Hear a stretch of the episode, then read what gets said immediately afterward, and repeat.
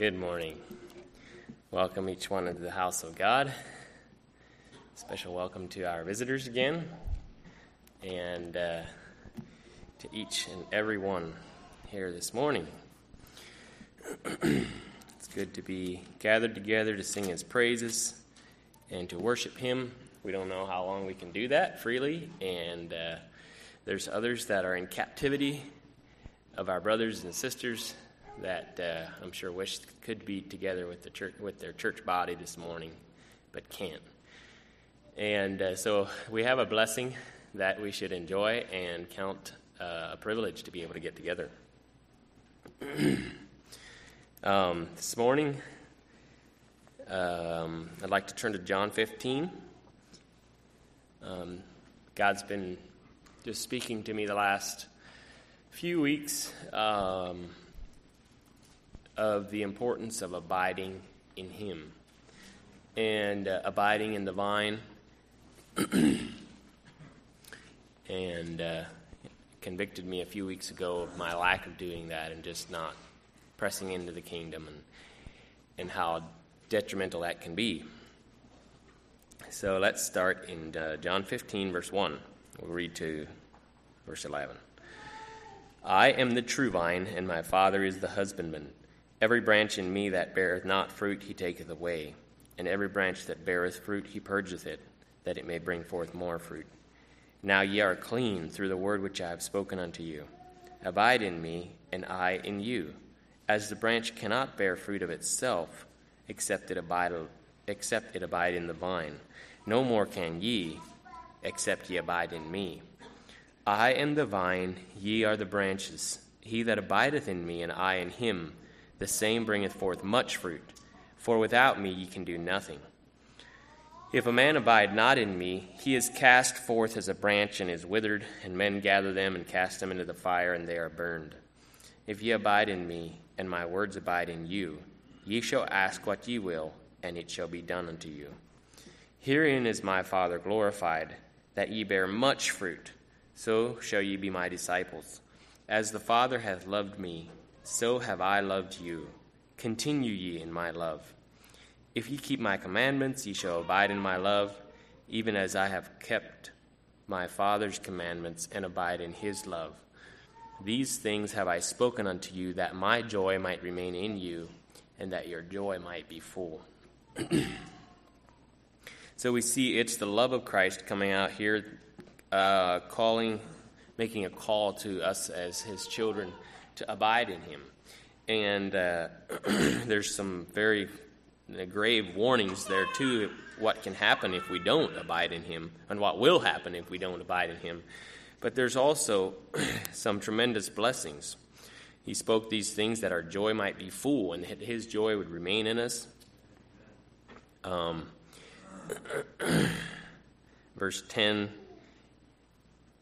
uh, If ye keep my commandments, ye shall abide in my love and uh, so, what are some practical ways that we can um, do this just on a practical day to day level? I mean, what does it mean to abide in Him? What does it look like? I mean, we're living everyday life here. We have our temptations, we have our struggles, we have busy life. And uh, so, what does it look like to abide in Him? And I think I just have a few practical points, not completely conclusive. I'm sure there's many many more um, things.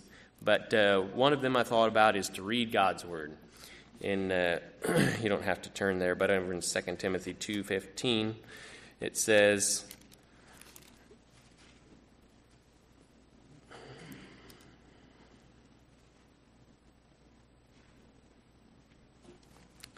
Second Timothy 2:15 Study to show thyself approved unto God a workman that needeth not to be ashamed rightly dividing the Word of God. And uh, just a simple, you know, reading the Word of God is one way that I think is um, is just a simple way for us to abide in Him. Another thing, uh, Ephesians five nineteen. Is to sing, to sing to ourselves, and just uh, yeah, sing. Ephesians 5:19 it says speaking to yourselves in psalms and hymns and spiritual songs singing and making melody in your hearts to the Lord. I think uh, I think that is very essential too. Even though it seems like it's a small thing, it's important. God, um, I believe He hears that tune in our hearts and in, in our you know every day you know throughout the day. He He hears that, and I believe that brings Him pleasure, and it also helps build us up in Him. Um, a third thing is to meditate on the Word of God. This is something that David did a lot in the Old Testament. Um, we can go back to Psalm 119. Psalm 119, verse 97. He says, Oh, how I love I thy law! It is my meditation all the day. and uh, this is something that doesn't take extra time out of your day um, while you're at your work and whatever you're doing, your activities, um, to meditate on God's Word. It's, a, I believe it's a very important thing. Actually, probably even for myself, probably even more important than my daily devotions. You know, I can sit down and read a chapter, and then if I go throughout the day not thinking about God and not meditating on His Word and not even singing and some of those things, you know, what good did that chapter do? But if I'm meditating throughout the day, um, I believe that is very, very essential to abiding in the vine. it helps us when we come up against a immediate decision we have to make. You know it's not we don't often we don't have time to go read god's word or spend 15 minutes in prayer. You know it's got to be made right there. And if we're meditating on the word of god that can be um, help you be prepared for that decision. Um, another one is praying 1 thessalonians 5.17 we're kind of skipping around here all over the bible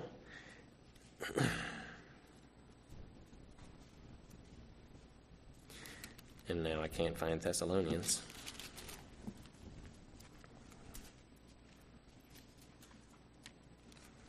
I think it's here it is. First Thessalonians five seventeen. Um, it says pray without ceasing. Very short verse, and there again, I believe that kind of goes along with you know the point on meditation. You know, praying without ceasing that's not really possible to do on your knees all day long, right? And all day and all night. But it is possible to do in your mind just throughout the day. Just, just uh, when there's something that comes to your mind, just praying about it and um, being in being in the spirit of prayer. um, I had one more, and that is back in Psalm 107. Let's turn there. We want to read the whole psalm.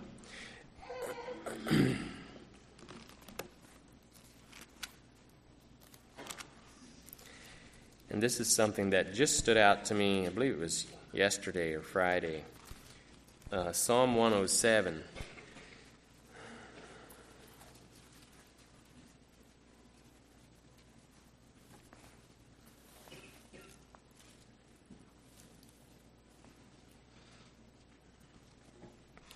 We'll read the whole psalm, and this one is on praise.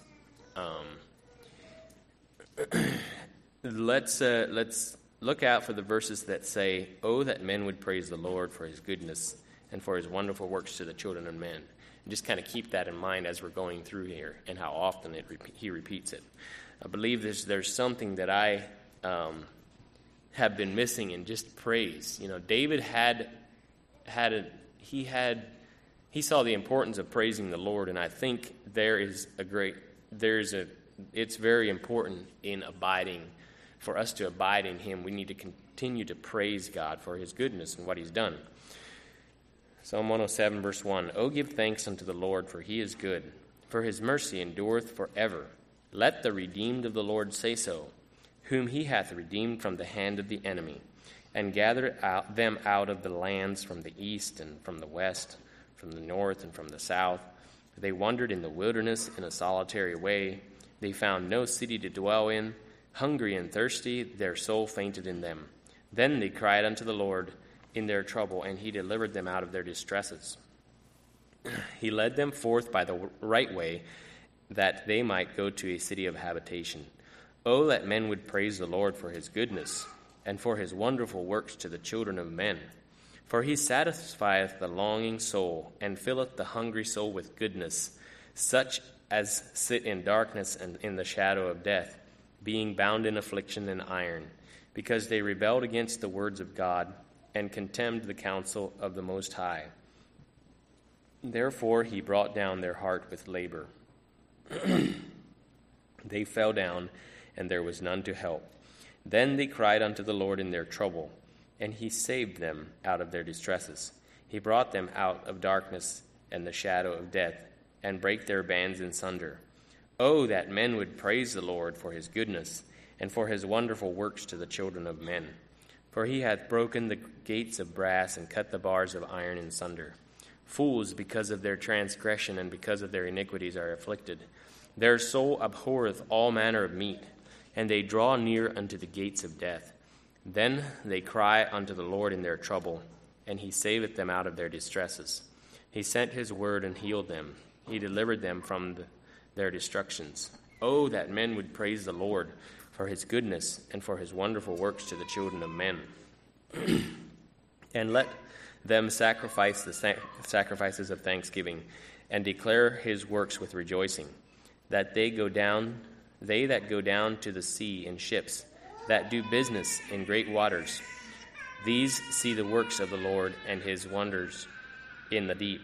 For he commandeth and raiseth the stormy wind which lifteth up the waves thereof. They mount up to the heaven. They go down again to the depth.